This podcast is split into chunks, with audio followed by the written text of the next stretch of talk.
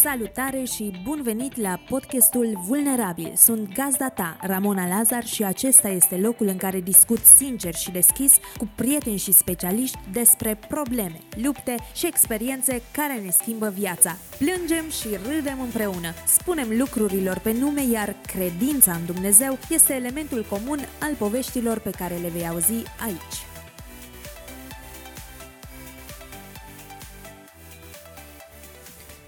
Salut și ce bine că asculți chiar și acum podcastul Vulnerabil. Sunt Ramona Lazar și îți țin companie în perioada asta aglomerată dinaintea sărbătorilor. Acesta este ultimul episod din 2023 în care voi avea un invitat, iar ultimele două episoade din acest an vor fi discuții cu soțul meu pe care abia aștept să le avem împreună. Așa că dacă ai întrebări pentru noi, nu uita să ni le lași în comentarii. Astăzi o să-ți fac cunoștință cu Paul Laze. Paul este soț, tată și consultant financiar. Este pasionat de domeniul finanțelor, dar mai ales de gestionarea cât mai eficientă a acestora. Așa că în urmă cu câțiva ani a pus bazele companiei All About Finance. În acest episod, Paul ne ghidează în abordarea pe care trebuie să o avem când vine vorba de administrarea bugetului. Vei învăța despre cheltuieli, despre fondul de urgență, economii, investiții, perspectiva biblică asupra banilor și cum reușim să nu facem din bani un idol. Cu siguranță este un episod numai bun de analizat la final de an și de implementat imediat după ce trec sărbătorile, listele de cadouri și lucrurile sunt mai așezate, astfel încât să putem sta de vorbă cu partenerul sau cu noi înșine ca să facem acest plan care ne poate garanta succesul obiectivelor financiare în 2024. Acum, hai să asculți discuția mea cu Paul. Paul, bun venit la podcastul Vulnerabil. Mă bucur de, de invitație și mă bucur să fiu alături de tine și de ascultătorii tăi. Bucuria este și de partea mea și mai ales pentru faptul că am aflat de lucrurile pe care le-ai construit în ultimii ani și mă bucur că soția ta ascultă vulnerabil și așa a ajuns la urechile tale vestea despre acest podcast și uite că în felul acesta astăzi stăm uh, virtual, față în față, dar uh, putem să ne bucurăm de resursele pe care o să ni le aduci. Și așa cum îți spuneam mai devreme, eu sunt în uh, poziția omului care va săpa și va încerca să lămurească ca un necunoscut subiectul acesta pe care îl vom dezbate noi astăzi, dar nu o să-l divulg încă, pentru că aș vrea să te prezinți și să ne spui cine este Paul. Paul este un om uh, simplu, în primul rând un copil al lui Dumnezeu, soț, tată și consultant în domeniul financiar. Legat de profesia mea, pot spune că iubesc ceea ce fac, pentru că îmi place să lucrez și să comunic cu oamenii, iar asta mă ajută să clădez relații uh, frumoase cu majoritatea clienților mei. Îmi place și să îi ajut să-și îmbunătățească situația lor financiară și îmi place că pot avea un impact semnificativ în viețile lor. Ce fain! Pentru mine, domeniul ăsta al finanțelor este un domeniu prezent în viața mea. Cred că nici unul dintre noi nu ne putem feri de bani, să le zicem așa, direct pe nume, că despre asta este vorba, dar din punct de vedere profesionist, aș putea să zic, habar nu am cu ce se mănâncă. Am citit și eu una alta despre bugete și altele, dar sunt bucuroasă că astăzi o să ne divulgi tu toate secretele. N-ai pomenit uh, exact de afacerea ta, dar uh, o să-i spun eu numele și apoi uh, mi-ar plăcea să ne spui de unde s-a născut ideea și cum ai făcut să devină realitate pe termen lung All About Finance. All About Finance este o agenție de consultanță financiară pe care am înființat împreună cu câțiva parteneri iar viziunea noastră este să educăm cât mai mulți români să aibă o percepție corectă asupra banilor. Ca să-ți dau mai multe detalii aici, cum reușim să ajutăm uh, oamenii, explicăm principiile financiare de bază, iar mai apoi oferim soluții clare și personalizate în funcție de situația clientului, cum ar fi, cum ai spus și tu, uh, niște bugete, crearea unui fond de urgență, stingerea datorilor, uh, poate primii pași pe care vrei să-i faci într-o investiție, dorința de a avea un venit pasiv, pregătirea pentru studiile copiilor, pentru retragerea noastră din activitate, dar și multe altele în funcție de nevoile fiecăruia. Iar ideea aceasta de consultanță financiară a luat naștere în urmă cu trei ani și jumătate, fiind inspirat de cunoscutul autor Dave Ramsey. Pentru cei care nu-l cunosc, o să dau câteva detalii despre el. El este printre cei mai renumiți experți și consultanți financiari la nivel global. Este și autor de bestseller și host al unui podcast american uh, Ramsey Solutions. Sfaturile pe care el le oferă din punct de vedere financiar au ca temelie principii creștine și pot spune că a devenit mentorul meu în acest domeniu și nu doar al meu, ci al întregii echipe pe care o coordonez. Chiar după ce mi-ai spus, auzisem de Dave Ramsey înainte, dar uh, nu mi-a trezit cumva așa interesul, n-am simțit că aș fi încă în barca aceea să mă documentez atât de puternic pentru partea de finanțe și am dat peste podcastul lui, dar uh, vreau să-ți spun că mi-a fost cumva dificil să înțeleg o parte din limbaj. Am luat acolo un episod random, nu am stat să studiez prea mult și cred că avem nevoie de puțin antrenament până să reușim să ne familiarizăm și să ne și împrietenim cu partea asta de bugete și de finanțe, chiar dacă fac parte din viața noastră. Da, confirm și eu lucrul acesta și cum spuneai chiar mai dinainte, cu toții lucrăm cu banii, nu? Până la urmă ne angajăm la un moment dat în viață și ajungem să avem în mână un salariu sau niște, niște bani. Deci e foarte important să, să știm să gestionăm lucru care, din păcate, nu se învață uh, tare mult în, uh, în școli în ziua de azi, măcar că să știi că se mișcă lucrurile și în direcția asta. Și noi, uh, de exemplu, am ajuns în câteva școli și am avut lecții cu copii și am încercat să învățăm principiile de bază. Atunci, uh, cred că noi o să fim, în primul rând, o resursă pentru părinți. Dacă școala nu ne învață, măcar acasă să învățăm despre asta. Și ăsta ar fi doar începutul. O să lansez de acum o provocare ascultătorilor noștri. Dacă o să vă placă acest episod și vă veți alege cu resurse bune și folositoare, practice și ușor de aplicat, o să îl reinvit pe Paul într-un episod așa stil Q&A, în românește întrebare-răspuns. O să luăm întrebări uh, din partea voastră și să răspundem punctual pe problemele cu care voi vă confruntați. Așa că aștept uh, în comentarii sau pe Instagram după ce ascultați acest episod, dacă vreți sau nu să facem și partea asta. Dar uh, aș vrea acum să ne întoarcem din nou la cine e Paul ca persoană, așa, încă nu intrăm în poziția de specialist, deși te-ai prezentat în felul acesta. Dar înainte să inițiezi acest proiect All About Finance, ai fost tu însuți interesat de așa ceva, adică în mod personal, nu ca și o afacere sau să dezvolți o companie. Apoi te-ai căsătorit, cred că nici nu știu dacă te-ai căsătorit înainte de a iniția sau ai uh, inițiat proiectul imediat după ce te-ai căsătorit și ți-ai format propria ta familie și acum vine marea provocare în care nu-ți mai faci bugetul de unul singur, ci trebuie să ți-l faci cu o altă persoană. Și știm cu toții cât de provocator e să te căsătorești cu un om pe care crezi că îl cunoști și ți se revelează așa într-un mod uh, deosebit că nu-l cunoști atât de bine și poate aveți o înțelegere diferită asupra multor lucruri. Și sunt curioasă dacă voi ați întâmpinat uh, în viața voastră de căsnicie o diferență în partea asta de buget și mai ales cum ați ajuns la consens. Adică să vă înțelegeți ce abordare vreți să aveți voi pe bugetul vostru familial. Eu am uh, început să activez în domeniul financiar de dinainte să fiu căsătorit și asta m-a ajutat să am o organizare eficientă a bugetului personal încă de dinainte. Acum eu sunt recunoscător că și soția mea a fost de acord să implementăm tot ceea ce eu știam deja în, în viața noastră de familie, în organizarea bugetelor noastre, în organizarea obiectivelor noastre și am luat efectiv pas cu pas lucrurile și uh, am început să discutăm simplu despre, despre ce ar trebui să facem. Am stabilit, de exemplu, că uh, e nevoie să avem banii la comun. Personal, consider că e important într-o familie lucrul acesta, cum de altfel și alte lucruri sunt la comun, uh, mai ales banii ar trebui să fie acolo împreună. Și am stabilit, uh, de asemenea, să ne consultăm când uh, cumpărăm ceva și să ținem o evidență clară asupra veniturilor și cheltuielor noastre.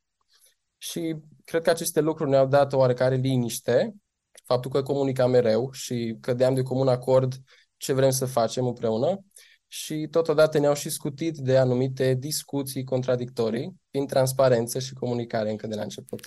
Sunt curioasă când spui de partea asta de cheltuieli sau să ne anunțăm unul pe celălalt când vrem să cumpărăm ceva, până unde merge, că n-aș vrea să se înțeleagă că dacă vrei să-ți cumperi un uh, corn sau o cafea, acum trebuie să-l sun pe soțul tău să-l întrebi, nu știu, pot, ce zici, se încadrează în bugetul nostru astăzi uh, un răsfăț din acesta care vine într-un mod inopinant. Da, îți dai seama că nu ne sunăm pentru astfel de cheltuieli, dar uh, fiind uh, proaspăt căsătoriți, la momentul respectiv aveam de renovat apartamentul în care locuim, deci vorbim totuși de niște cheltuieli mai mari și am fi vrut amândoi să arate bine locuința în care stăm, deci era nevoie să, să discutăm, să ne permitem să dăm pe anumite uh, obiecte, să mai vorbim de apariția fetiței noastre, când iarăși au apărut alte cheltuieli, deci mă refer la cheltuielile mai mari.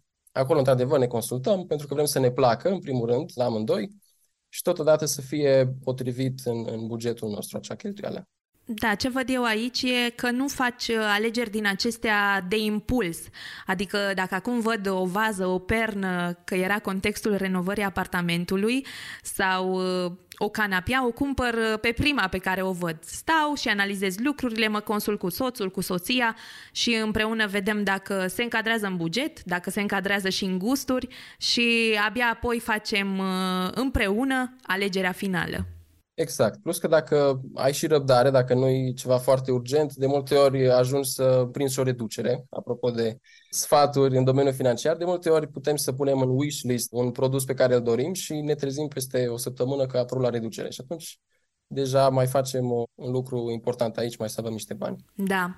Ne-ai spus că ești creștin și în general, invitații mei fac parte din mediul evanghelic. Ăsta e un lucru pe care eu mi l-am propus prin vulnerabil, să aduc cât mai mulți uh, specialiști din mediul evanghelic, să demontăm cumva mitul acela că în mediul evanghelic nu avem specialiști în diverse domenii și atunci, uh, pe baza aspectului acestuia, sunt curioasă dacă organizarea asta riguroasă, asumată și consecventă, mai ales că ai făcut-o dinainte de a te căsători și ai implementat-o și în viața de familie, te-a făcut să ai o înțelegere diferită asupra lui Dumnezeu, a felului în care tu te raportezi la Dumnezeu și la banii pe care în consecință îi primim tot prin harul lui. Legat de percepția asupra lui Dumnezeu și organizarea bugetului, cred că poate părea lucru inutil pentru unii să folosească un buget, de exemplu, să monitorizezi cheltuielile, dar adevărul pe care eu l-am înțeles din Biblie este că noi suntem administratori a ceea ce ne oferă Dumnezeu zi de zi, inclusiv a bunurilor materiale și a banilor pe care îi avem. Iar El este un Dumnezeu al orânduielii. Astfel am înțeles că e nevoie de atenție și uh, organizare, inclusiv financiară. După cum spune și Isus în Luca 16 cu 10, cine este credincios în cele mai mici lucruri, este credincios în cele mai mari. Și cine este nedrept în cele mai mici lucruri, este nedrept și în cele mari. Plus că Biblia uh, vorbește în multe locuri despre organizare, rânduială și despre bani. Da, vezi, uh, de multe ori nu asociem uh, versetele acelea cu domeniul finanțelor, pentru că zicem, a, apoi ce contează, un leu, 10, 100, i-am făcut, i-am muncit, sunt ai mei. N-are nicio relevanță în ansamblul acesta al vieții spirituale. Da, dar uh, consider că e important să fim atenți chiar de la cele mai mici uh, detalii, inclusiv când vine vorba de, de partea financiară. Așa e. Acum uh, simt că te cunoaștem mai bine, cumva ne-am împrietenit, ascultătorii cred că au prins și ei încredere și aș vrea să intrăm direct în pâine dacă se simte că n-am făcut-o deja sau, cum se zice, mai bine intrăm în bani, că despre asta vorbim.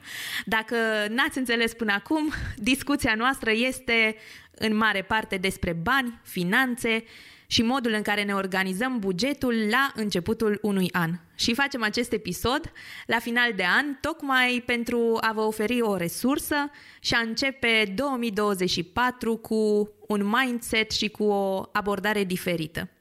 Așa că aș vrea să începem de la principiile biblice, că tot le-ai pomenit. Care sunt câteva principii biblice despre bani pe care ar trebui să le avem noi în vedere când vine vorba de finanțele noastre și organizarea acestora, în special în viața de familie. Să vorbim acum așa de un cuplu, deși cred că fiecare, indiferent de sezonul în care se află, poate să își adapteze lucrurile în funcție de asta. Da. Hai să ne raportăm la, la ce găsim scris în Biblie atunci. În Biblie se discută mult despre acest subiect. Undeva la 2500 de versete din Biblie sunt despre bani. Wow! Nici n-am știut! Aș vrea să mă rezum doar la, la trei uh, principii principale, fiind uh, dărnicia, chipzuința și evitarea iubirii de bani. Și aș vrea să le descriu puțin uh, pe fiecare. Despre dărnicie, Biblia ne învață să dorim celor de lângă noi, în special celor aflați în situații mai dificile. Exemplu găsim în Matei 25. Adevărat vă spun că ori de câte ori ați făcut aceste lucruri unei din acești foarte neînsemnați frații mei, mie mi le-ați făcut. Deci ori de câte ori dăruim unui om aflat în nevoie, e ca și cum am dăruit practic lui Isus. Sau un alt verset cunoscut ar fi cel din Proverbe 19, cel ce se îndură de sărac împrumută Domnului și el îi va răsplăti fapta lui. Isus în mai multe versete vorbește și despre o răsplătire a celui ce dăruiește din inimă și putem vorbi de o răsplătire cerească, cum uh, noi creștinii suntem conștienți de, de această răsplătire, dar cu siguranță vedem uh, multă răsplată și aici pe pământ. În viața mea și a familiei mele am văzut cum Dumnezeu ne-a binecuvântat peste măsură de foarte multe ori. Și tot în contextul dărniciei putem uh, vorbi despre zeciuială, o altfel de dărnicie, a zecea parte din venit să o dăm bisericii din care facem parte, pentru nevoile comunității, susținerea de misionari sau alte donații și proiecte pe care biserica le susține. Apoi, dacă vorbim despre al doilea principiu, despre chipzuință și planificare, din nou se discută mai multe pasaje. Am încercat să iau un exemplu clar din Proverbe 22 cu versetul 3. Cel chipzuit vede primejdia și se ascunde. Cei nestăpâniți trec mai departe și se supun pedepsei.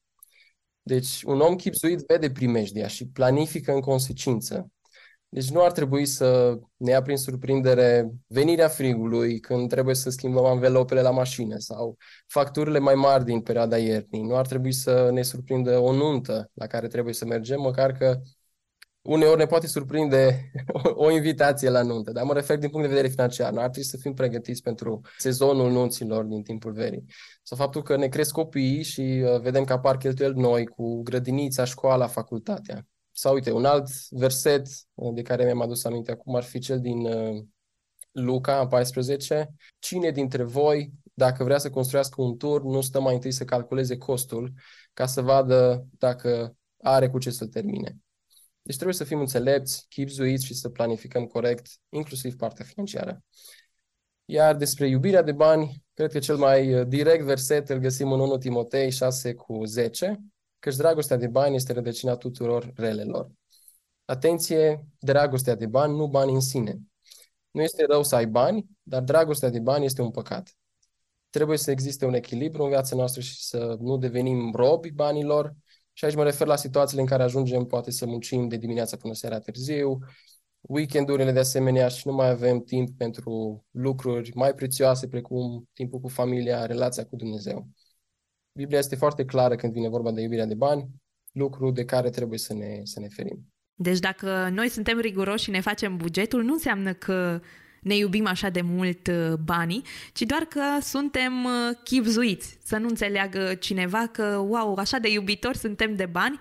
Nu, suntem uh, mulțumitori mai degrabă lui Dumnezeu pentru resursele pe care ni le-a dat și vrem să le folosim cu înțelepciunea pe care tot El ne-o dă în fiecare zi. Exact.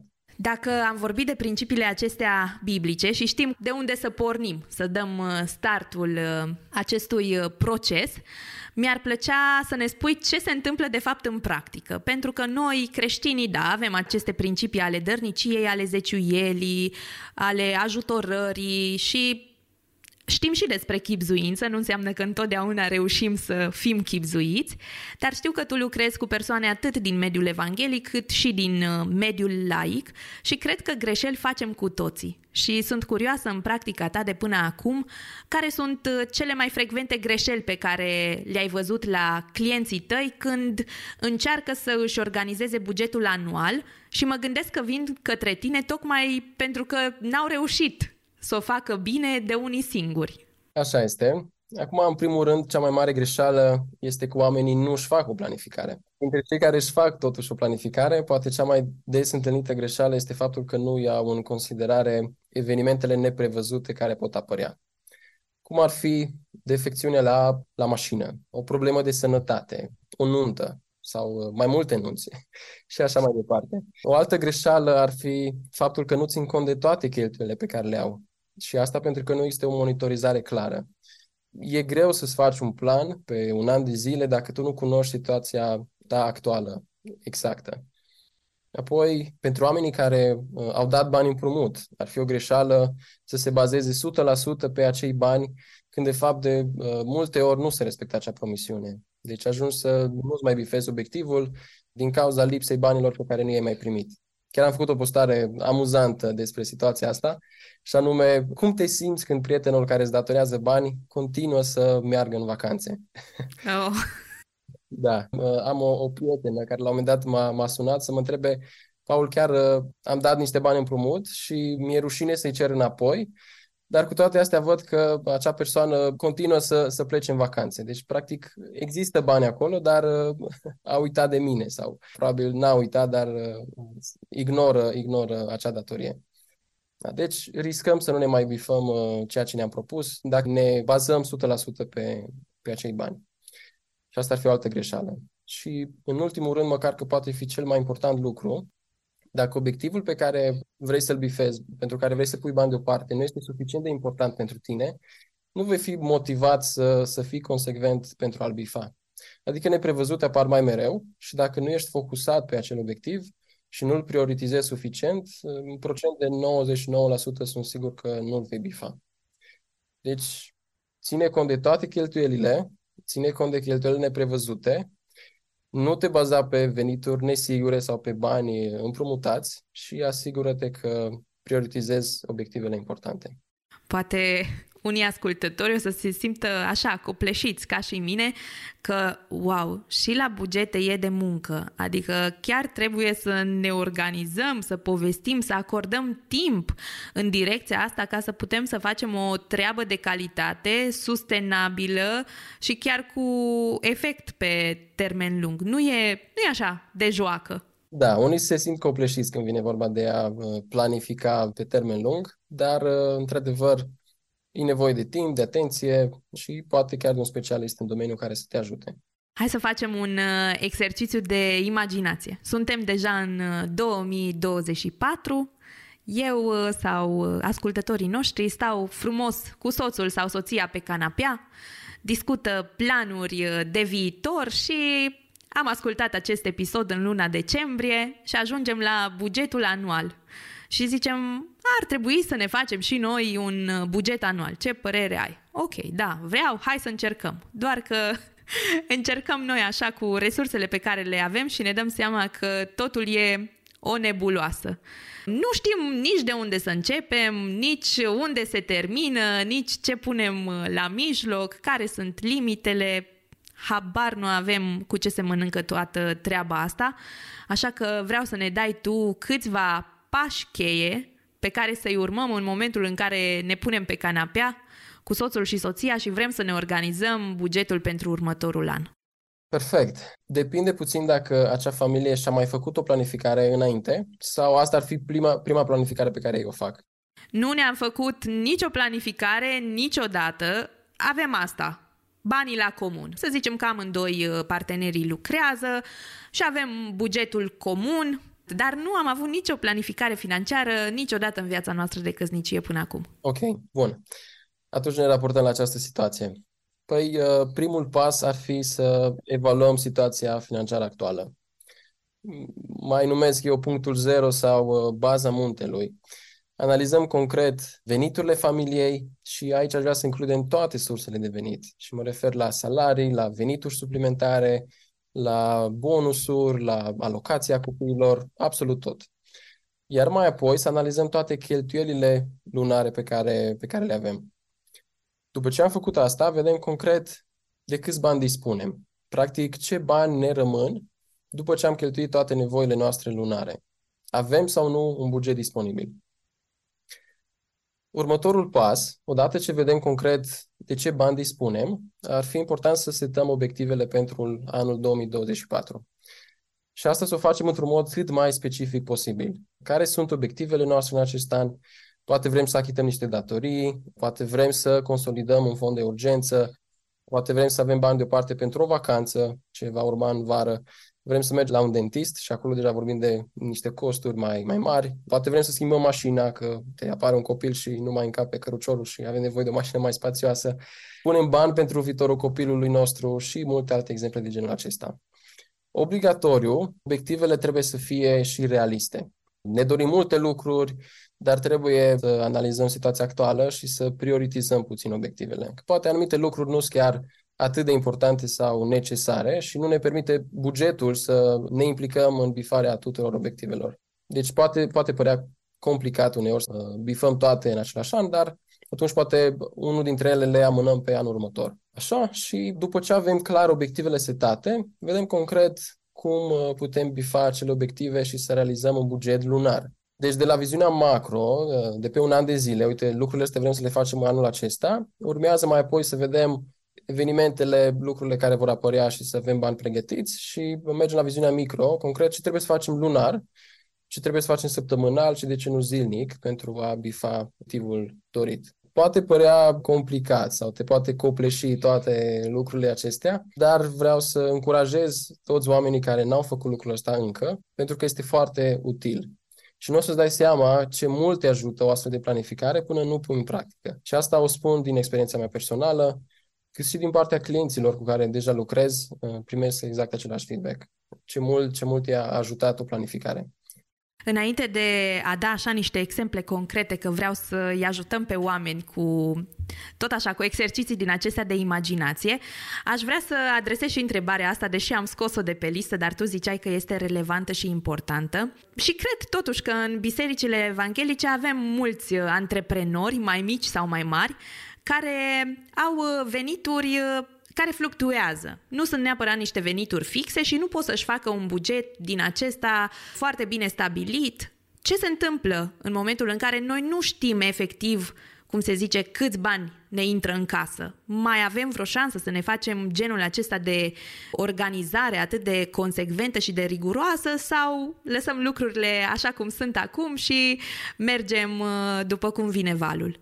Nu e deloc înțelept să trăim de pe lună pe alta, să nu încercăm să ne planificăm uh, absolut nimic pentru că nu avem noi un venit, uh, un venit fix. Într-adevăr, este o întrebare bună, pentru că probabil printre ascultători se, sunt și oameni care nu au un venit uh, fix în fiecare lună, dar există o soluție aici. În acest caz, ar trebui să vedem care este acel venit minim pe care îl primim și să încercăm să ne bazăm doar pe acel venit minim.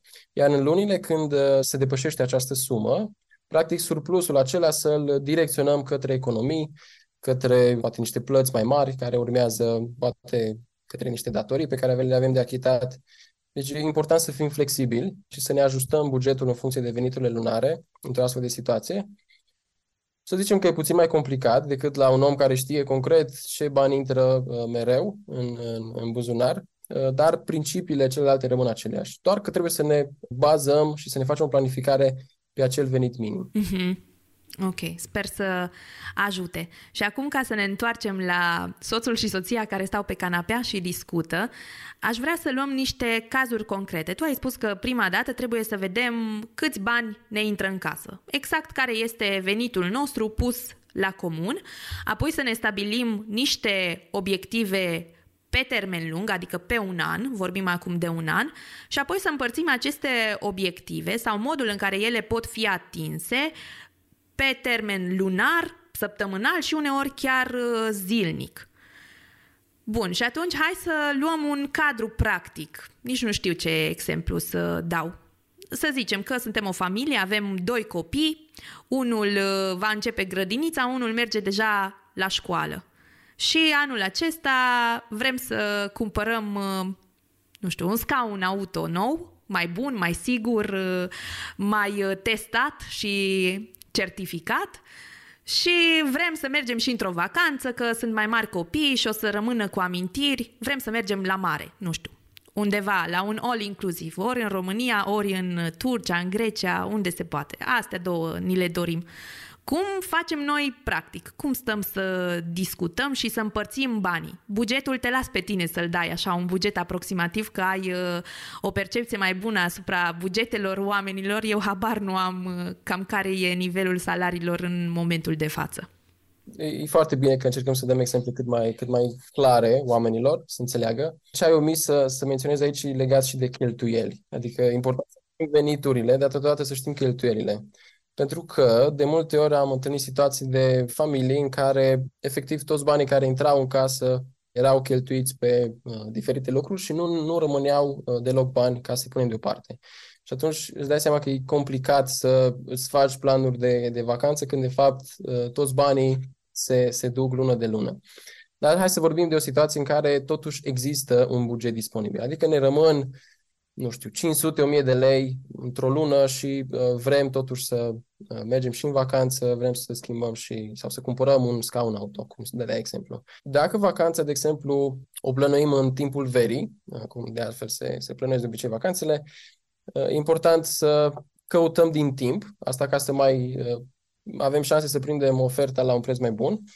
Iar dacă am găsit o ofertă bună și vedem că pachetul total costă, nu știu, 2000 de euro și vacanța urmează să fie abia în luna august. Acum, la, la vacanțele all inclusiv de obicei se, dau, se dă și un avans. Deci ar, ar fi trebuit deja să avem avansul pentru, pentru acea vacanță. Apropo de planificări. Da, în luna ianuarie, februarie deja se planifică vacanțele, se rezervă vacanțele pentru, uh, pentru vară. Asta în luna ianuarie? Trebuia să avem deja strânsă suma aceea de bani în luna ianuarie când noi stăm pe canapea și ne organizăm bugetul. Tocmai de asta ajută foarte mult să știi ce vrei din timp. Da? Pentru că dacă știi din timp, e foarte ușor să împarți suma de 2000 de euro și să pui lunar o sumă mai mică de bani. Că asta, asta e secretul. Împarte obiectivul mare, un obiectiv mai costisitor, în uh, sume mici ca să-ți fie mai ușor să aduni acei bani.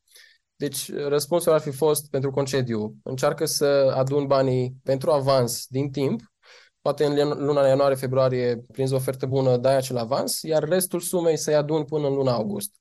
Și atunci e foarte ușor. Dacă mai ai de plătit poate 1000 de euro până în august, împarte suma respectivă la câte luni au mai rămas, ea să fie banii pe care tu îi pui deoparte lună de lună. Dar e obligatoriu să pui separat undeva. Deci nu te bazezi că ia în cont alături de restul banilor și de acolo să plătești în luna august, că e posibil să ai surprize și să nu mai existe suma necesară. Așa. Și aceeași treabă și cu scaun. Acum, dacă vorbim de achiziții, dacă știi din timp, uite, un scaun de obicei poți să-l planifici din timp, poate chiar dinainte să, să apară copilul, și iarăși să cauți perioade când uh, poți să-l prinzi la ofertă mai bună un Black Friday, apropo de perioada din, din, uh, din toamnă, sau să, la fel, să vezi când e necesar totuși să-l ai și să adun banii din timp.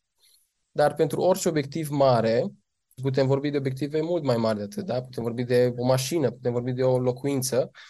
E important să setăm, uh, să fie obiectivul la cât mai specific, să vedem, ok, ce fel de vacanță dorim, care este bugetul maxim sau ce fel de mașină dorim, cât ne permitem să dăm maxim pe acea mașină și ulterior să împărțim în funcție de perioada în care vrem să o cumpărăm, să împărțim în luni și de ce zic zile, uh, chiar la acțiuni zilnice, tocmai pentru că dacă suntem atenți la cheltuielile pe care le facem, o să ne dăm seama că anumiți bani merg pe cheltuieli mărunte. Acum o să dau un exemplu care poate nu se potrivește ascultătorilor, dar vorbim de oameni care uh, zilnic au nevoie să fumeze un pachet de țigări. Așa. Și dacă stăm să analizăm câți bani într-un an de zile se duc în direcția asta, ne dăm seama că ar trebui să reducem. Ne dăm seama că poate trei luni de zile din an muncim doar ca să avem să, să fumăm.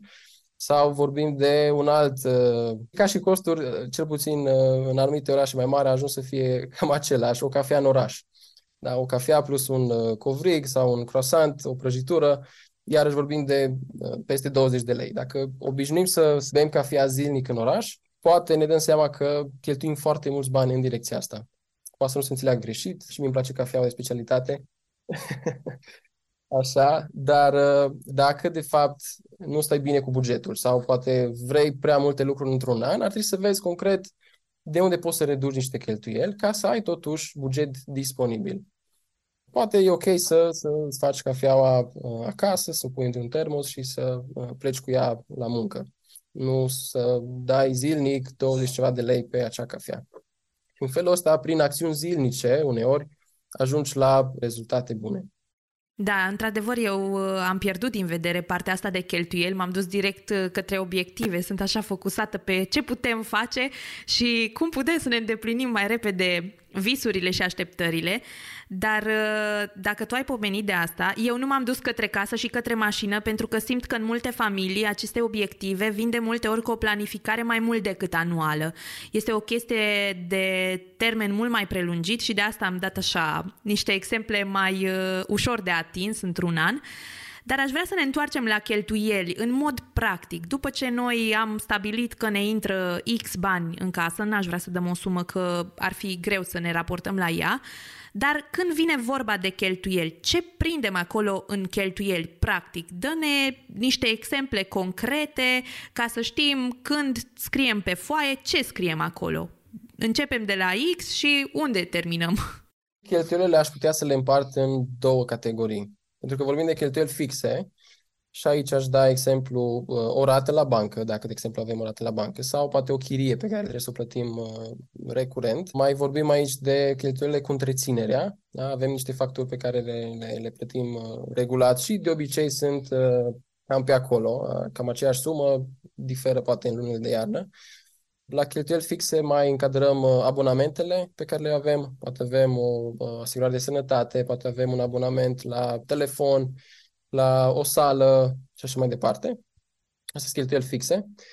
Și alimentele, care, uh, cel puțin în România, în direcția asta merg foarte mulți bani, da? pe partea de, de alimente. Măcar că aici nu vorbim neapărat de un buget fix, măcar că dacă oamenii și-ar uh, monitoriza cheltuielile, ar observa că aproximativ e aceeași sumă lună de lună. Deci, iarăși, vorbim de cheltuieli fixe și de nevoile noastre ca, ca oameni pentru a supraviețui. Dar cealaltă categorie se referă la cheltuieli suplimentare, pe care iarăși le-aș împărți în două, în două părți. Situații de urgență, da? poate se defectează ceva și atunci uh, apare o cheltuială nouă, dar uh, poate vorbim de un lucru pozitiv. Vrem să ne schimbăm telefonul, vrem să ne mai cumpărăm niște haine noi, uh, vrem să facem niște achiziții în casă, niște obiecte decorative. Și atunci, astea sunt niște dorințe pe care le avem, lucruri care nu sunt neapărat obligatorii. Dar, uite, sunt poate uh, oameni care lună de lună direcționează bani către cumpărături de haine. Și atunci trebuie să ținem cont și de astfel de cheltuieli. Asta trebuie să facem o, o, o separare, ok, care sunt cheltuielile noastre fixe și apropo de venituri care fluctuează și uh, există instabilitate, ar trebui să ne asigurăm că banii pentru cheltuieli fixe îi avem mereu și tot ce e extra e la latitudinea noastră îi, și să, să decidem acolo dacă într-adevăr e important uh, cumpărăm acel lucru luna asta sau mai putem amâna.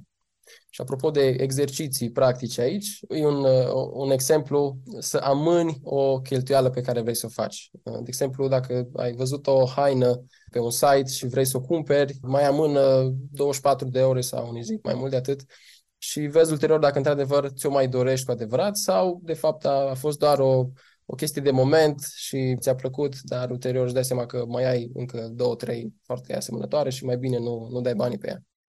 Pomeneai de rate și de casă și de împrumut sau de chirie și știu că din păcate, aș spune eu, multă lume este pusă în situația aceasta de a lua un credit, mai ales pentru a avea o casă. Mai sunt și alte situații și alte motive, poate au nevoie de electrocasnice și nu și le permit uh, la momentul uh, respectiv și atunci apelează la un credit. Dar să ne referim acum la ratele acestea pentru casă. Cum integrăm în bugetul nostru ratele astfel încât să le achităm cât mai repede, că știu că este o presiune foarte mare pentru cei ce au uh, rate să achite cât mai mult, nu prea știu, crește dobânda, se întâmplă tot felul de fluctuații în uh, spectrul ăsta al uh, ratelor și cum facem noi să ne plătim cât mai repede casa, dar să ne mai bucurăm și de viață, așa din când în când. Nu ne cumpărăm noi uh, cafea în fiecare zi, nu mergem în vacanță în fiecare an, dar uh, am vrea totuși să le mai oferim din când în când, măcar copiilor noștri, un, un mic răsfăț. Că nouă, noi zicem că suntem adulți și mai putem răbda câțiva ani. Dar cum facem să scăpăm mai repede de povara asta? Mă bucur că mi-ai pus întrebarea asta, pentru că, în primul rând, nu vreau să se înțeleagă greșit, să ai un credit nu este un lucru rău, dar uh, e important să, să îți faci niște calcule încă de dinainte să accesezi un credit. Pentru că creditul poate fi bun în anumite situații. Până la urmă, de ce apelăm la un credit? Pentru că vrem să locuim în, în acel apartament, în acea casă și să ne putem bucura de pe acum de, de locuința noastră, nu să stăm să adunăm bani, poate zeci de ani, să, să ne permitem acea locuință.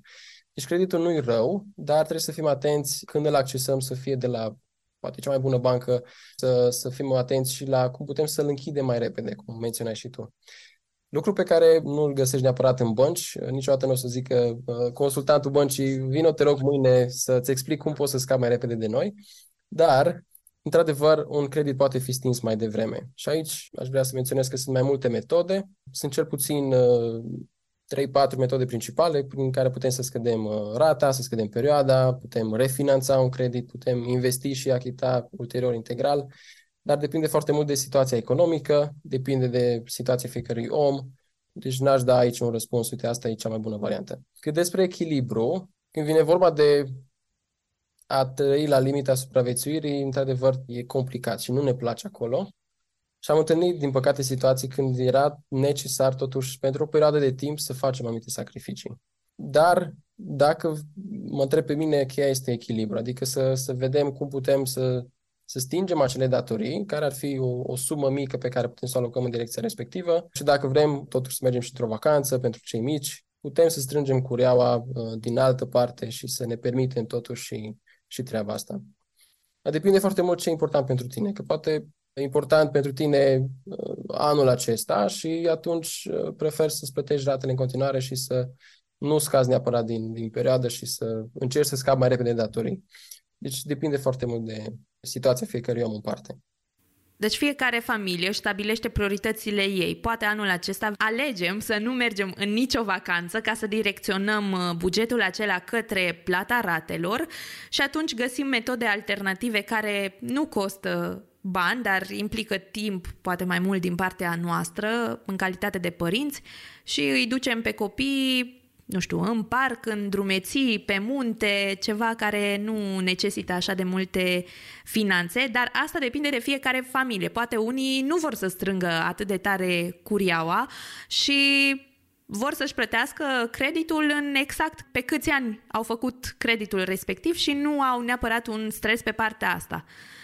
Deci totul e așa, foarte personal până la urmă.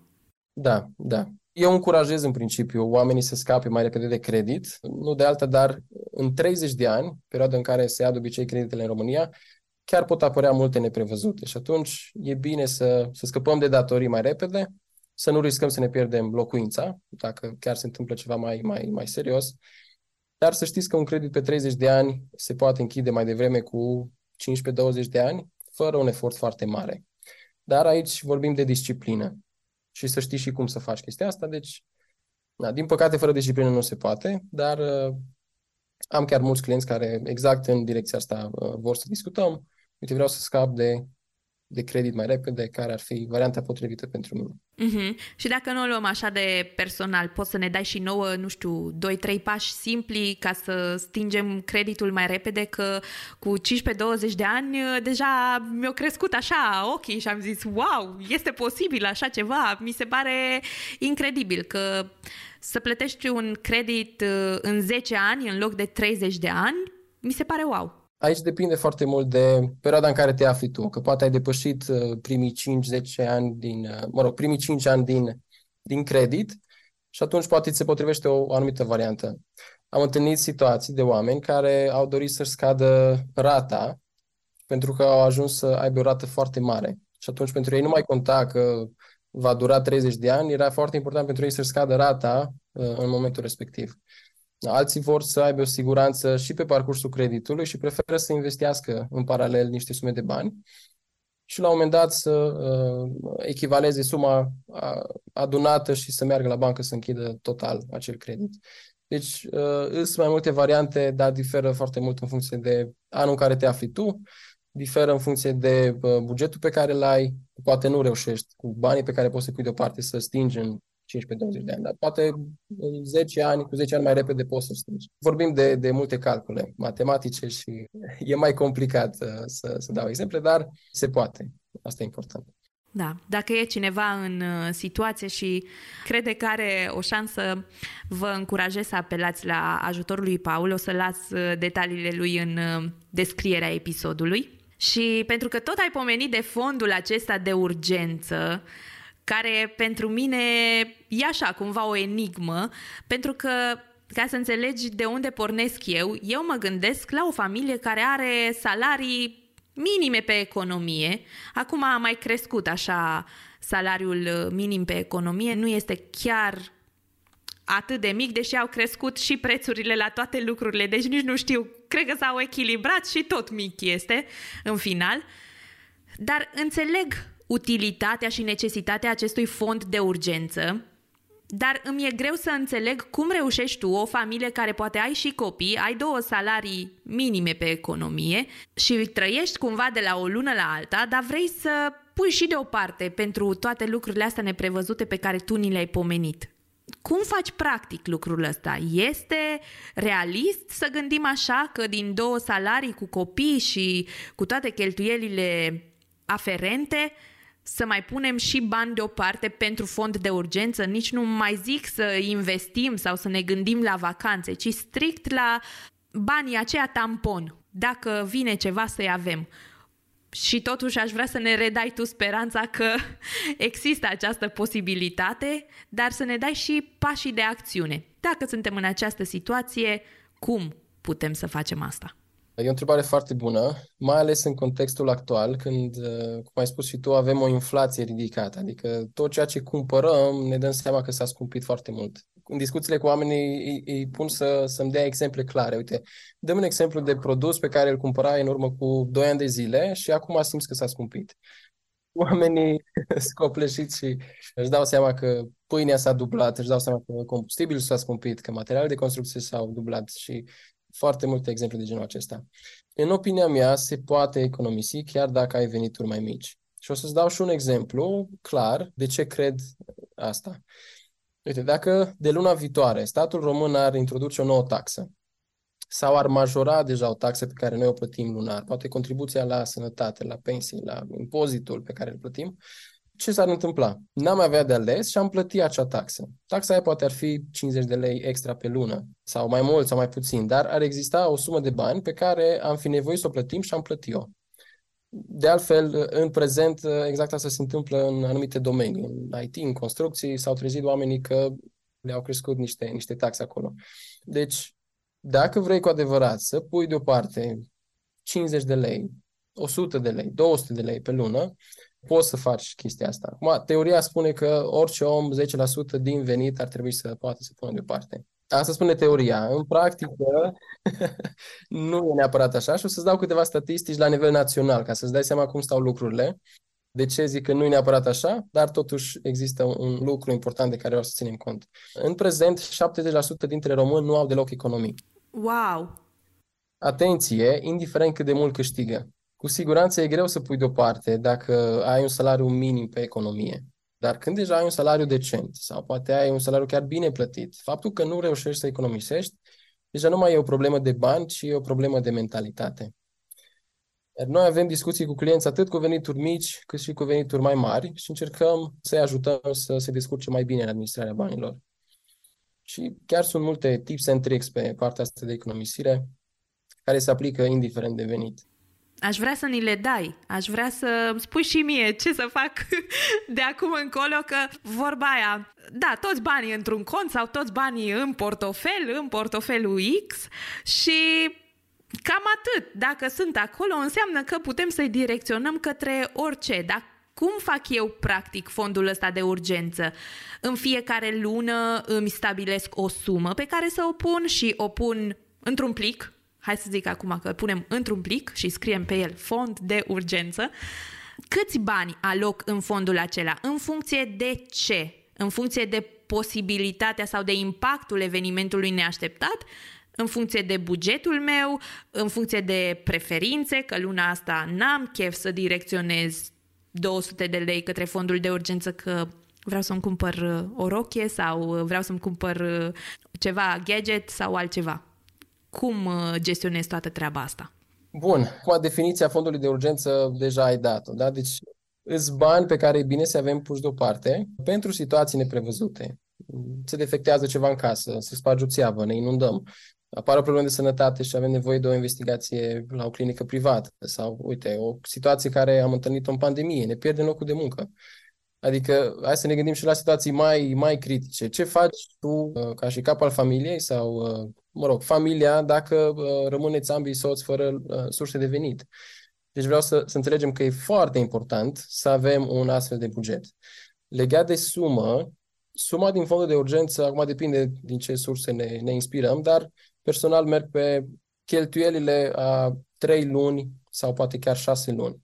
Dar această sumă poate să fie diferită în funcție de câți membri are familia respectivă, în funcție de industria în care lucrezi. Pentru că dacă tu îți pierzi locul de muncă, poate fi complicat să-ți găsești un alt loc de muncă sau poate fi chiar foarte ușor. Și atunci nu e nevoie chiar de o sumă așa de mare dacă tu te poți angaja uh, ușor în două săptămâni.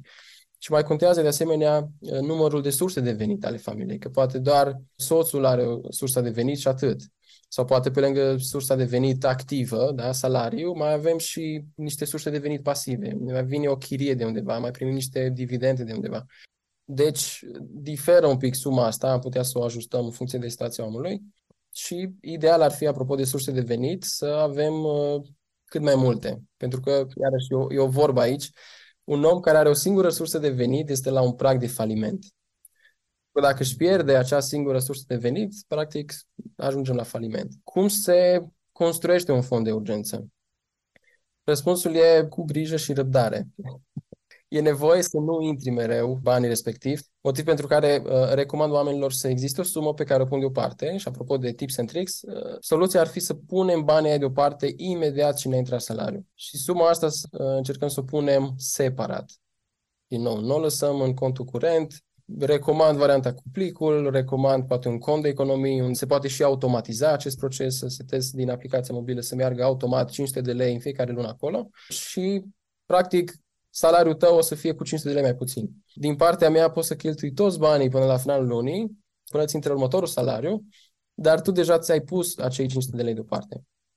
Și în felul ăsta, 500 de lei luna asta, 500 de lei luna următoare, ușor ajungi la targetul propus. Dar asta e foarte important, să existe o sumă ideal fixă, lunar, pe care să o punem deoparte, separat, într-un alt cont sau într-un plic, și să facem lucrul ăsta imediat ce am încasat salariul.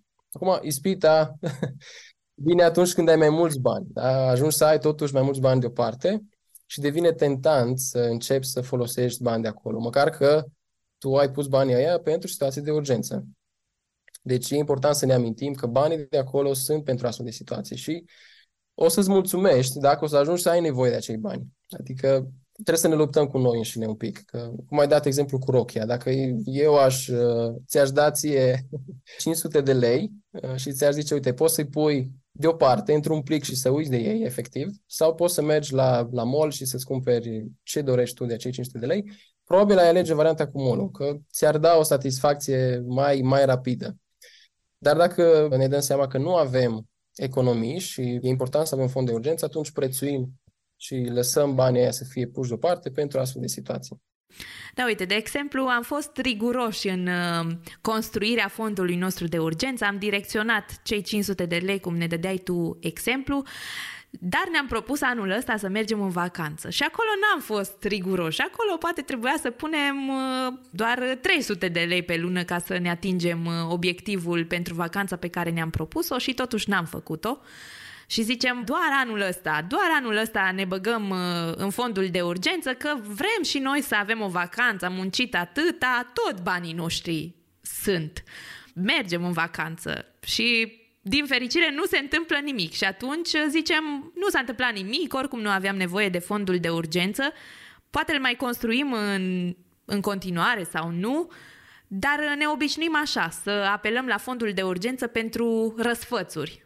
Cum ne schimbăm mindset-ul să ne oprim din a face asta și chiar să ne gândim că există posibilitatea să se întâmple un lucru negativ fără să avem presiunea aceea că răul stă în spatele nostru întotdeauna.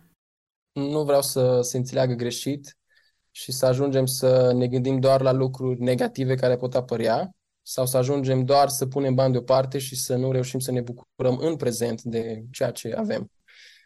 Iar soluția ar fi să avem un buget separat pentru astfel de dorințe. Adică dacă apar dacă apar uh, dorințe de a ne cumpăra anumite haine, de a merge într-o vacanță, soluția este să avem un buget separat, cum 500 de lei punem pentru fond de urgență, 300 de lei să punem pentru cheltuieli pe care vrem să le facem și să nu ne simțim proști dacă cheltuim de acolo.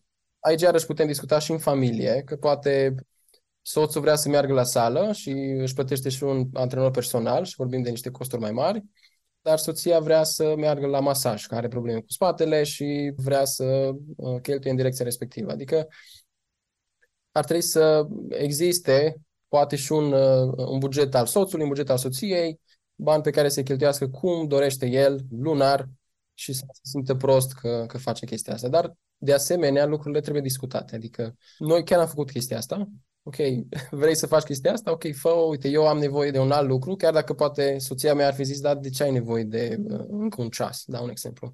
Da, pentru că mie îmi plac ceasurile și atunci vreau să îmi cresc colecția. Dar nici eu nu o să, nu știu, nu o să o judec pe ea că vrea să își mai cumpere o rochie, măcar că are deja, din punctul meu de vedere, suficient. Știi? Deci eu încurajez oamenii să aibă grijă de ei și în prezent, să nu devină zgârciți sau să înceapă să adune bani deoparte poate prea mult la saltea, pentru că, iarăși, dacă vorbim de inflație, nu-i sănătos să, să adunăm foarte mulți bani și să-i ținem degeaba. Dacă ar fi să detalez aici puțin, în zona leului, inflația a avut un impact în ultimii 5 ani de 25%.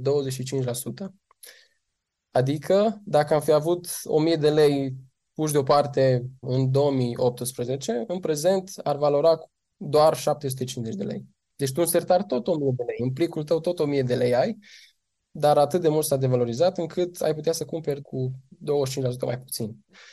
Și dacă înțelegi lucrurile astea, îți dai seama că e păcat să ții banii degeaba. Mă rog, nu păcat biblic, ci păcat de, de bani.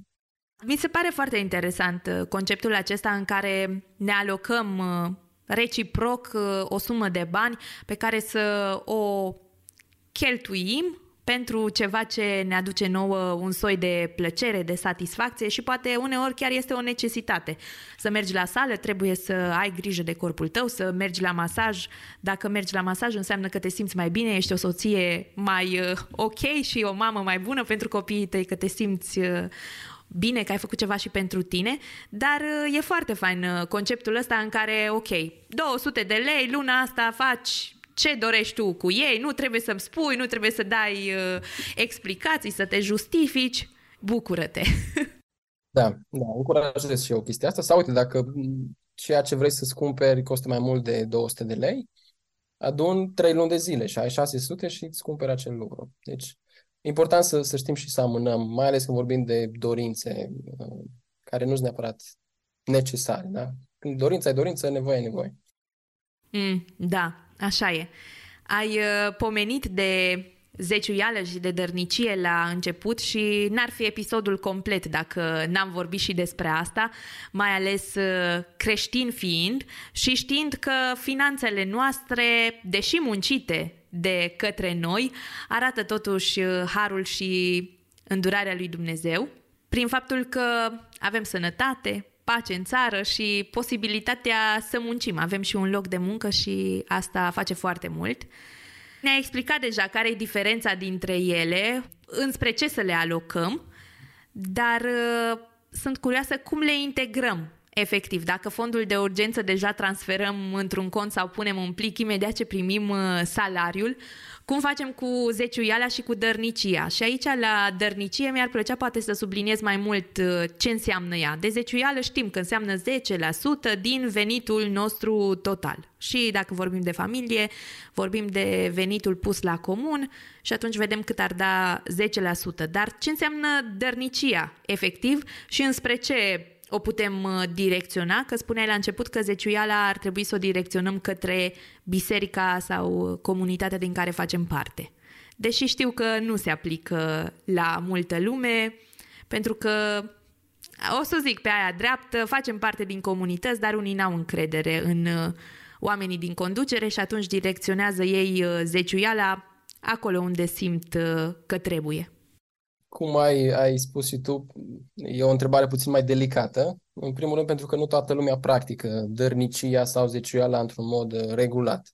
Aș face aici o, o precizare înainte. Dacă ne-am hotărât să dorim bisericii acel 10% sau poate un alt procent din venitul nostru, din punctul meu de vedere, cel mai important lucru ar fi, precum spune și Pavel celor din Corinteni, să dăm cu bucurie.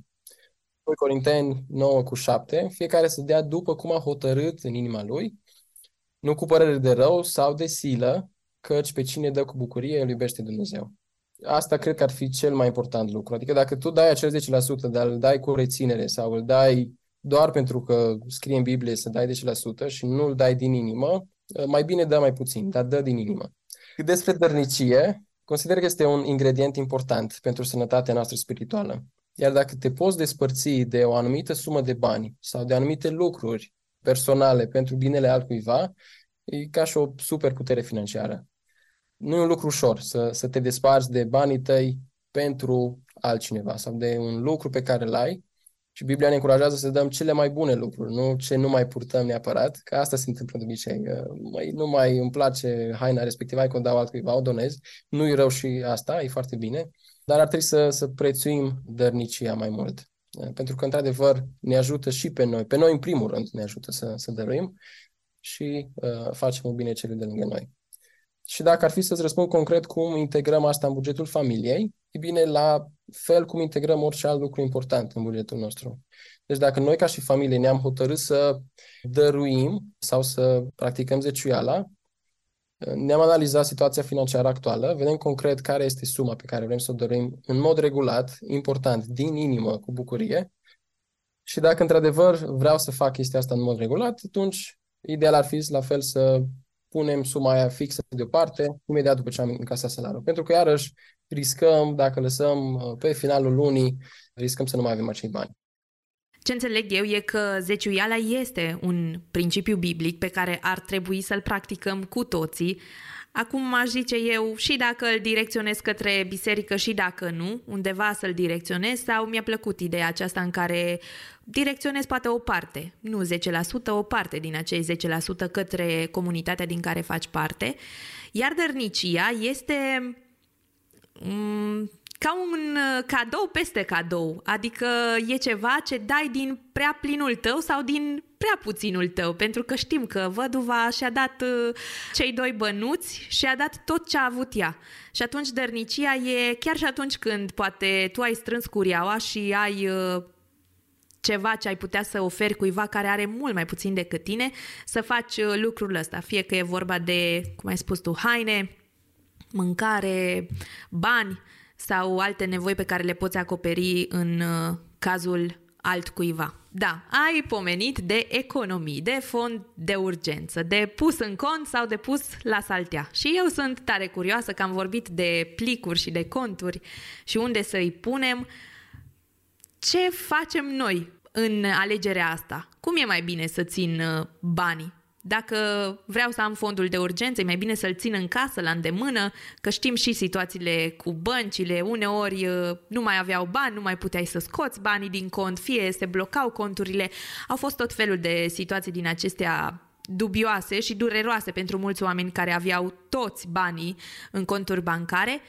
Cum e mai bine să ne păstrăm uh, economiile sau uh, fondurile de urgență sau fondurile de vacanță, cine știe, avem și din acestea.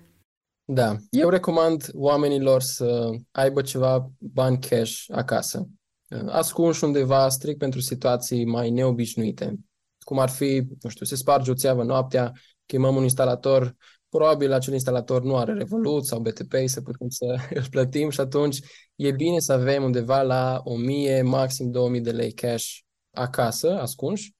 Sau un alt exemplu ar fi o comandă online care vine prin curier și am optat pentru varianta de, de ramburs. A făcut soția comanda, soția e plecată și mă trezesc că vine curierul și eu n-am bani cash. Atunci e bine să existe o rezervă, dar mai mult de 2000 de lei uh, n-aș încuraja neapărat. Nu de alta, dar nu e neapărat cea mai safe variantă să, să ții mulți bani cash în casă. Sunt și situații în care, din păcate, au fost uh, furați sau uh, a luat foc casa sau fel și fel de situații. Deci, cam asta ar fi suma pe care eu personal o recomand. În rest, uh, recomand conturile de economii sau chiar un depozit bancar, unde deja putem primi și o dobândă pe banii noștri, adică un profit. Chiar dacă dobânda este mică, tot e mai bine decât nimic, dar aici ne referim strict la economii din fondul de urgență. Sau, uite, economii pentru o vacanță, bani pe care i-am pregătit pentru o cheltuială imediat următoare, poate banii pentru nunți, concediu și altele.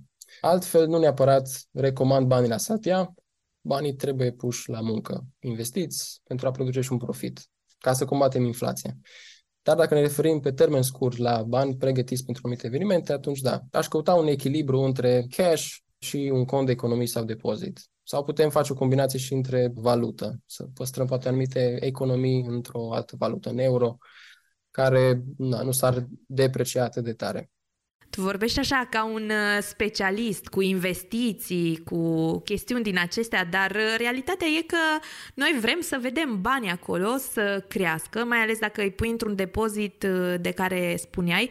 Cred că primești dobânda aceea dacă nu scoți banii, trebuie să treacă o perioadă ca să primești dobânda și noi nu știm în ce să investim. Ce înseamnă totuși investițiile astea dacă le-ai pomenit? La ce te referi? Noi, oameni de rând, care muncim uh, asumat și serios pentru șefii noștri, ce înseamnă să investim din salariile noastre așa de mici? Investiția înseamnă ceva ce îți aduce profit. Uh, îți aduce profit pe banii tăi. Și poate cea mai uh, dorită și utilizată investiție în România ar fi investiția în imobiliare. Pentru că mi se pare ceva uh, safe și într-adevăr este, este o, o piață destul de stabilă, o piață care s-a dovedit în timp uh, că uh, s-a apreciat destul de bine, dar ca să investești în imobiliare probabil ai nevoie de, de mai mulți bani. Și atunci ce facem? Nu investim deloc sau ține bani într-un cont de economii până avem câteva zeci de mii de euro să ne cumpărăm un apartament sau apelăm la un credit. Deci diferă foarte mult în funcție de situația clientului. Dar să știi că sunt investiții, cum ar fi depozitul bancar, măcar că nici nu vine să-l includ neapărat în categoria investițiilor, pentru că și numele său, uh, depozit, e ca și cum mai spune depozit de haine sau de legume, fructe sau de orice. E gândit ca să îți ții banii deoparte, separat, dar nu neapărat să-ți producă profit. În schimb, sunt câteva instrumente financiare în care putem să investim unele cunoscute, altele mai puțin cunoscute și să ne asigurăm că banii noștri produc ceva. Ideal ar fi să investim în cât mai multe, să diversificăm portofoliul nostru, dacă începem să facem niște investiții, dar diferă foarte mult de ceea ce vrei. Că poate vrei să ai bani eh, mai repede, poate vrei să nu riști nimic și atunci ne referim la anumite tipuri de investiții. Poate vrei, ai un grad de risc mai ridicat, tu ca și om, și atunci vrei să riști puțin pentru a eh, avea un potențial câștig mai mare e un subiect uh, pe care am putea sta încă să facem un podcast separat despre asta. Exact, asta mă gândeam și eu, că ar trebui un uh, episod pentru toată ideea asta de investiții ca să putem atinge cât mai multe nuanțe, nu pe toate, dar cât uh, mai multe. Ajungem așa, pe parcursul anului și ne dăm seama că ce am făcut noi la început de an, stând pe canapea, a fost un lucru frumos, dar acum ne-am pierdut din entuziasm și chiar ni se pare foarte dificil toată această organizare a bugetului. Și ne dăm seama că este greu să direcționăm în fiecare lună bani către fondul de urgență, către fondul de vacanță, către multe lucruri pe care noi ni le-am propus acolo și în același timp să ne plătim și cheltuielile și să ne asigurăm că ne mai răsfățăm din când în când cu câte una alta. Cum fac eu la mijlocul anului, să zic, să nu renunț la ce mi-am propus când mi se pare așa de greu și cum pot să evaluez că merită să continui. Adică cum îmi dau seama dacă există beneficii, nu există, cum fac să merg înainte chiar dacă mi se pare extrem de dificil. Într-adevăr, noi ca oameni ne propunem niște, niște lucruri la început de an și asta personal o făceam de, de, de mult timp ne propunem lucruri din punct de vedere al sănătății, de exemplu să mâncăm mai sănătos, să renunțăm la sucuri, la uh, zahăr, să mergem la sală și suntem foarte motivați la început de an. Poate ne propunem să citim zilnic din Biblie și ne și printăm un, un planner și vrem să facem lucrul ăsta până la finalul anului. Exemplu din zona financiară, ne propunem să punem bani deoparte recurent ca să fie organizare bună. Adevărul e că ajungem să renunțăm, chiar dacă suntem foarte motivați, pentru că fie suntem copleșiți pe moment de, de prea multe lucruri pe care le-am propus, fie ne dăm seama că nu mai e la fel de important acel lucru pentru noi, apar alte de situații neprevăzute pe parcurs și iarăși ne fac să ne defocusăm de la ce ne-am propus. Dar acum aș vrea să mă focusez strict pe partea financiară. Dacă ne propunem să punem bani deoparte și vedem că uităm sau că nu mai devine important pentru noi, ca să ne asigurăm că îi punem, recomand varianta asta de automatizare a procesului. Deci dacă folosim un cont de economii și tu știi că ai o problemă cu pusul banilor deoparte, mai bine să setezi acea plată recurentă și să meargă automat. Și atunci, lună de lună, banii aia merg acolo, că ai tu chef, că nu ai. Așa, dar legat de poate monitorizarea procesului, să vezi dacă uh, totuși îmi ating obiectivul, nu mi ating obiectivul, sunt departe aproape. Recomand monitorizarea venitului și cheltuielilor și aici, de exemplu, pot să, pot să vă recomand câteva variante.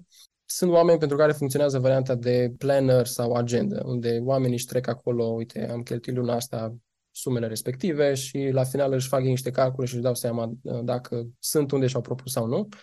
Pentru alții uh, funcționează mai bine partea de Excel-uri sau Google Sheets, unde uh, găsim și variante pe internet, dar sunt și oameni care, uh, fiind pasionați de domeniul calculatoarelor, își fac ei tabele și formule. Dar a treia variantă pe care o recomand eu, cea mai comodă, sunt aplicații care te ajută foarte ușor să îți faci un, un plan financiar și să monitorizezi situația ta, să monitorizezi cheltuielile, și partea plăcută e că tu din două clicuri ți-ai trecut uh, cheltuiala și la final de lună ai un raport de tip pie chart sau unii numesc raport de tip pizza, unde vezi concret uh, unde s-au dus banii și ce se întâmplă concret. Ai o monitorizare clară. Și în felul ăsta îți dai seama dacă te ții de treabă sau nu. Adevărul e că situații neprevăzute apar și atunci e important să fim flexibili și să reconfigurăm traseul. Aplicațiile acestea sunt uh, gratuite în general? Ai și o recomandare propriu-zisă pentru noi, poate pe care să o și descărcăm imediat după ce terminăm de ascultat interviul? Da, sunt mai multe aplicații, am testat mai multe aplicații, sunt și pe bani, sunt și gratuite. Personal folosesc uh, Money Manager. Trebuie doar configurată la început, pentru că inițial uh, cred că e în moneda dolar și ai niște categorii și subcategorii predefinite și e foarte fain să ți o configurezi tu la început, să tezi moneda potrivită, îți faci tu categoriile tale, poți să folosești emoticoane să fie mai plăcută și tot ce rămâne de făcut e să treci ulterior cheltuielile și bugetele pe care ți le poți crea acolo. Asta e un exemplu, dar poate pot lăsa o listă cu mai multe variante. Sigur, și le punem în uh, descrierea episodului ca să dea direct click și să își descarce una care li se pare lor mai uh, atrăgătoare, poate, și care i-ar motiva să facă schimbarea asta. Mulți uh, dintre părinții și mai ales uh, mamele care ascultă podcastul Vulnerabil au copii mici, așa cum avem și noi. Și cred că media de vârstă ar fi undeva până la 10 ani, majoritatea copiilor. Mai sunt câteva care au și mai mari, dar acestea sunt excepții. Și sunt curioasă așa în lumea noastră de părinți cu copii mici, dacă putem în vreun fel să îi integrăm pe copiii noștri, n-aș zice acum la 2 ani cât are fetița mea în stabilirea obiectivelor bugetului, dar cum aș putea eu să o învăț pe ea, încă de la 2 ani, ce înseamnă să utilizezi responsabil banii sau ce înseamnă valoarea banului. Da, încă de mici putem să-i facem să înțeleagă, în primul rând, că trebuie să muncești dacă vrei să ai bani. Apropo și de principii biblice, Solomon descurajează foarte mult leneșul în cartea proverbelor. Banii nu cad din cer, deci trebuie să muncim. Dar putem să-i ajutăm să aibă banii lor. Oricum, ei de obicei mai primesc bani cu ocazia zilei de naștere, poate când își vizitează bunicii sau cu ocazia sărbătorilor și în felul ăsta se mai adună niște bani. Legat de întrebarea cum îl responsabilizezi pe copilul tău în utilizarea banilor, o soluție ar fi să-l pui să aibă grijă de banii pe care i-a primit și, de exemplu, dacă vrea să-și cumpere o trotinetă sau o bicicletă sau o tabletă sau ceva mai, mai scump puțin, să-l încurajezi să contribuie și el din economiile lui. Adică să, să vadă că îl costă și pe el ceva. Chestia asta am văzut-o la mai multe familii și inclusiv părinții mei au făcut lucrul ăsta cu mine. Ok, vrei uh, lucru cu tare, tu câți bani ai? Și pe vremuri mi-ajutam bunicii, uh, stăteam verile la țară și mi-ajutam bunicii și mă recompensau cu o anumită sumă la finalul verii. Și ei erau banii mei cu care contribuiam uh, mai departe. Cu copii mici, într-adevăr, ești puțin mai limitat, dar odată ce uh, copilul merge la școală și învață cifrele, putem deja să facem exerciții practice cu el, să înțeleagă cum funcționează banii, economisirea, amânarea unor plăceri de moment pentru a acumula mai mulți bani și a ne permite ceva mai scump da, și, și multe altele. Și aș încuraja aici să includem și dărnicia, adică să-l înveți pe copilul tău să dăruiască altor copii. Poate o jucărie, o haină de-a lui, uh, nu neapărat bani, dar de ce nu și bani? Vă dau un exemplu, sunt organizații caritabile care în perioada sărbătorilor de iarnă fac strângeri de cadouri pentru copii din zone mai defavorizate și putem astfel să-l implicăm și pe el în pregătirea lor și cumpărarea obiectelor ce urmează să le împachetați împreună. Deci sunt mai multe, mai multe lucruri pe care le putem face în funcție de vârsta copilului, de nivelul de înțelegere a lui. Cam astea ar fi câteva exemple.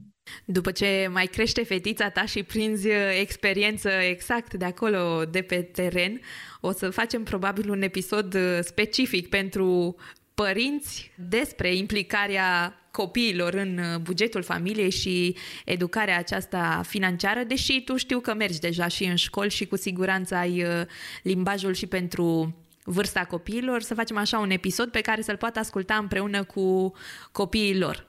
Și aș adăuga aici, dacă tu ca părinte vrei să-l înveți ceva pe copilul tău, cred că cel mai important lucru ar fi să fii tu un exemplu pentru el.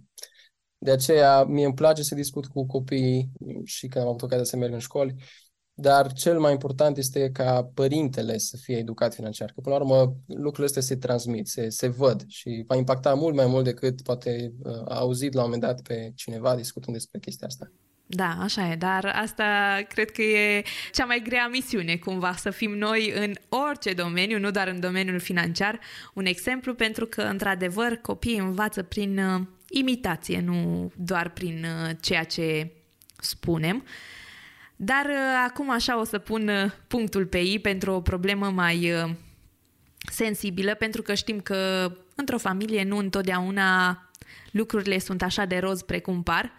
Și suntem diferiți, povesteam și la început, voi uh, ați fost cumva excepția. Cred că soția ta a zis, ok, Paul este specialistul în acest domeniu, am încredere în el, mai ales dacă l-am ales să fie soțul meu, atunci uh, am încredere și în acest aspect că o să conducă bine familia noastră. Dar uh, să presupunem că eu ascult acest episod, am entuziasm, am și motivație și merg și prezint soțului sau soției mele ideea aceasta de buget anual. Acceptă, pare și el uh, sau ea entuziasmată și zice, da, ok, facem, cum să nu? Dacă scădem uh, din cheltuieli și ne organizăm și ne rămân mai mulți bani, cum să nu? Asta este minunat. Dar uh, când începem să punem uh, negru pe alb, lucrurile nu mai pușcă, nu ajungem la consens, poate unul dintre parteneri vrea să cheltuim mai puțin și celălalt zice este imposibil pentru că avem uh, trei copii și au X, Y, Z nevoi și atunci nu este ceva realist. Și poate soțul este singurul care aduce un venit în casă și atunci zice eu aduc banii, eu decid. Tu primești, așa, pe săptămână 300 de lei. Descurcă-te cu toate lucrurile, de la alimente până la a-i îmbrăca pe copii și a fi totuși prezentabil. Am dat un exemplu care pare în extremă, dar aș vrea să fie așa și să nu fie realitatea nimănui, dar totuși aș vrea să discutăm pe baza lui. Cum putem să ne facem un buget anual când nu suntem pe aceeași lungime de undă cu partenerul nostru? Sau când partenerul nostru este singurul care aduce sursa de venit în casă și consideră că atunci el ar trebui să ia toate deciziile. Foarte bună întrebarea. Sper și eu să, să nu fie foarte multe cazuri de genul acesta, pentru că într-o familie creștină consider că nu ar trebui să se ajungă aici. Pe motiv că atunci când decizi să te căsătorești, practic, voi doi deveniți una și atunci n-ar trebui să mai existe ideea de, ok, asta e venitul meu, celălalt e venitul tău, sau uite, doar eu am sursa de venit și trebuie să te supui, eu dictez ce facem cu banii. Din potrivă, chiar asta încurajez comunicarea, chiar dacă doar unul dintre soți are venituri, trebuie să se ajungă la un uh, numitor comun când vorbim de cheltuieli, când vorbim de economisire, vorbim de investiții.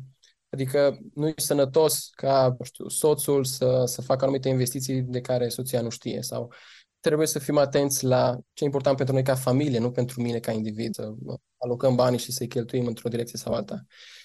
Iar dacă cumva nu reușesc nici cum să ajungă la un numitor comun, soluția ar fi să apeleze poate la un specialist. Acum, că vorbim de un consultant financiar, că vorbim de un psiholog sau de un consilier din biserică, dar să reușească poate prin a treia persoană să uh, echilibreze discuția astfel încât să ajungă acolo. Da, nu ne place să discutăm despre bani. În principiu, subiectul banilor e așa mai, mai sensibil și uh, vrem să fie secret uh, tot ce facem. Dar decât să riscăm să ajungem la niște certuri, mai bine să apelăm la, la cineva, să apelăm să cerem ajutor. Consider că e un subiect important într-o familie, să existe bună comunicare, organizare financiară. Și de ce zic asta? Pentru că la nivel mondial, în top 3 cauze pentru care oamenii ajung la divorț, este și motivul problemelor financiare. Deci nu este ceva de trecut ușor cu vederea, ci din potrivă trebuie discutat și găsit o soluție. Inclusiv Dave Ramsey uh, avea o postare și spunea că pentru o căsnicie fericită, partenerii trebuie să fie de acord în trei domenii majore. Când vorbim de religie, să împărtășească aceeași religie, aceeași credință, uh, aspecte legate de parenting și creșterea copiilor și gestionarea banilor.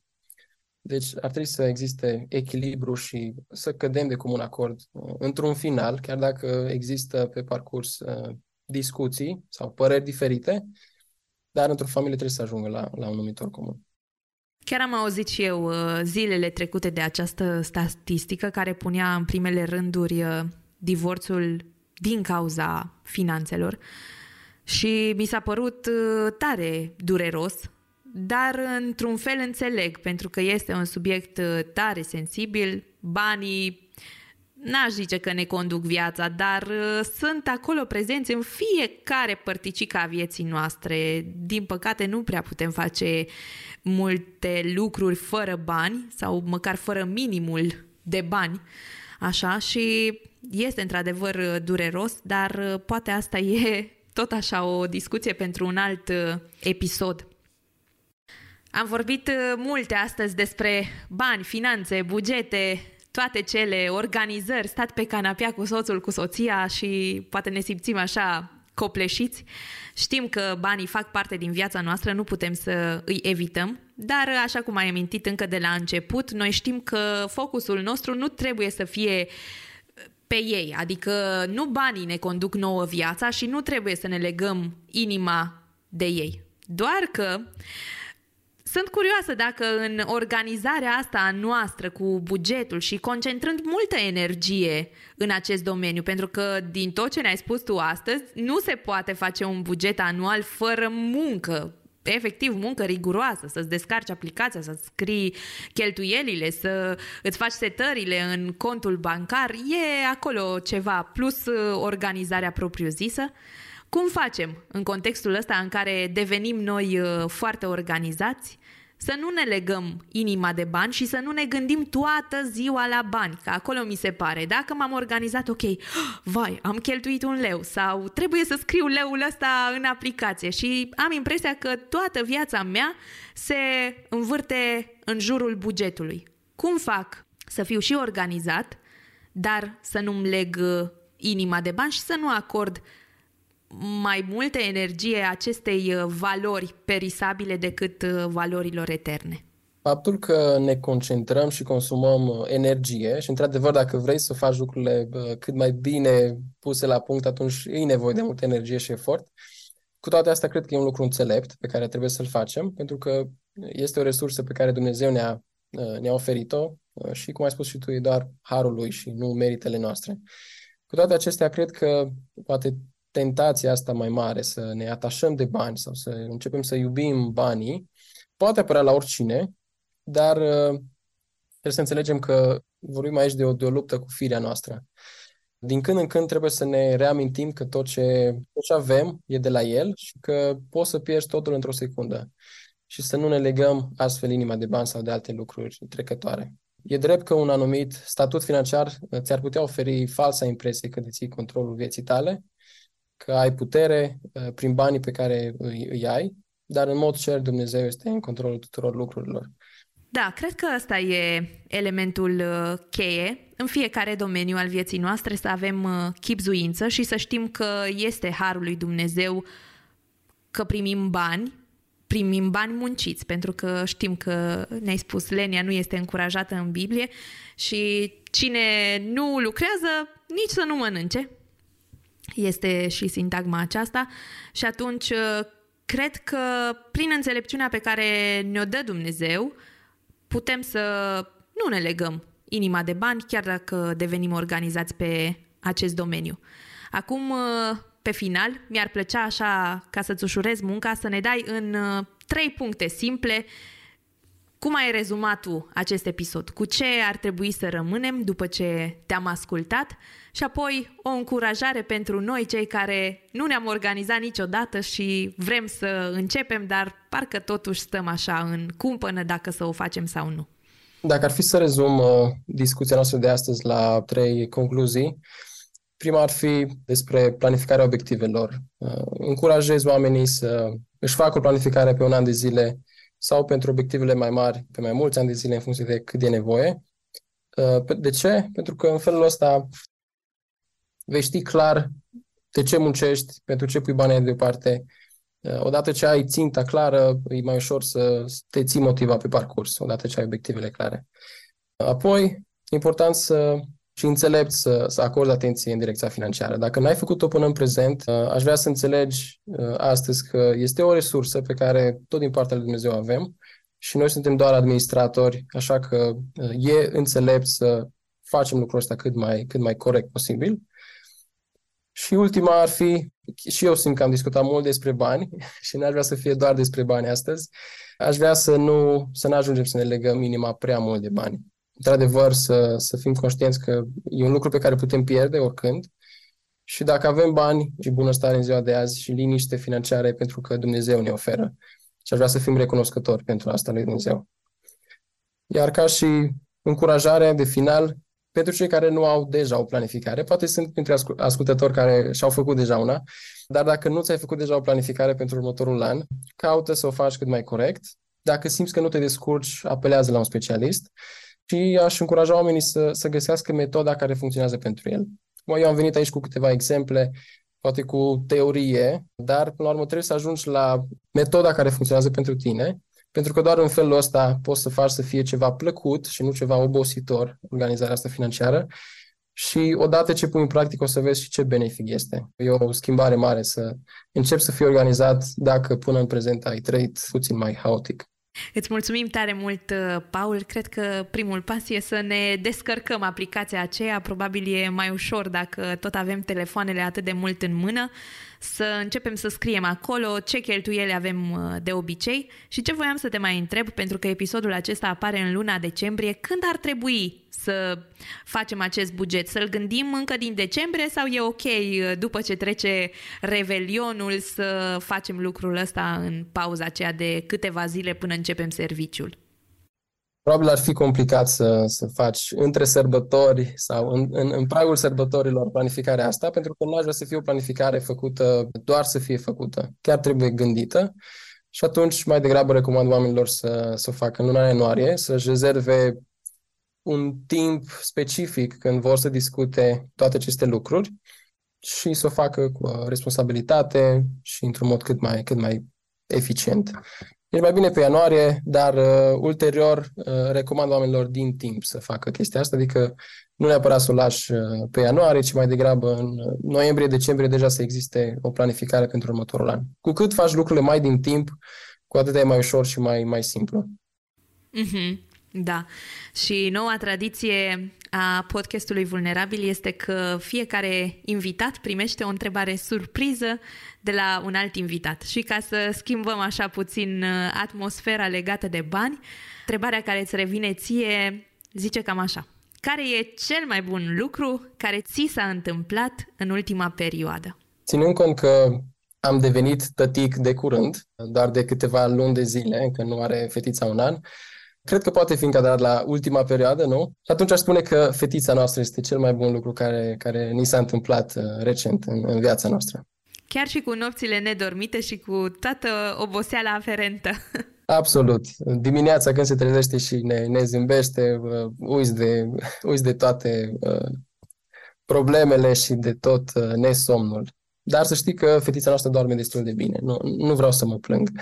Da, ascultătorii noștri nu pot să te vadă, dar uh, ți-am uh, și citit așa emoția pe chip când te gândeai ce să răspunzi la întrebare și te-ai schimbat așa parcă ți s-au umezit puțin ochii și într-adevăr se vede că este un lucru tare prețios, o persoană prețioasă în viața voastră și sper să vă bucurați de ea mult și bine și ea de voi.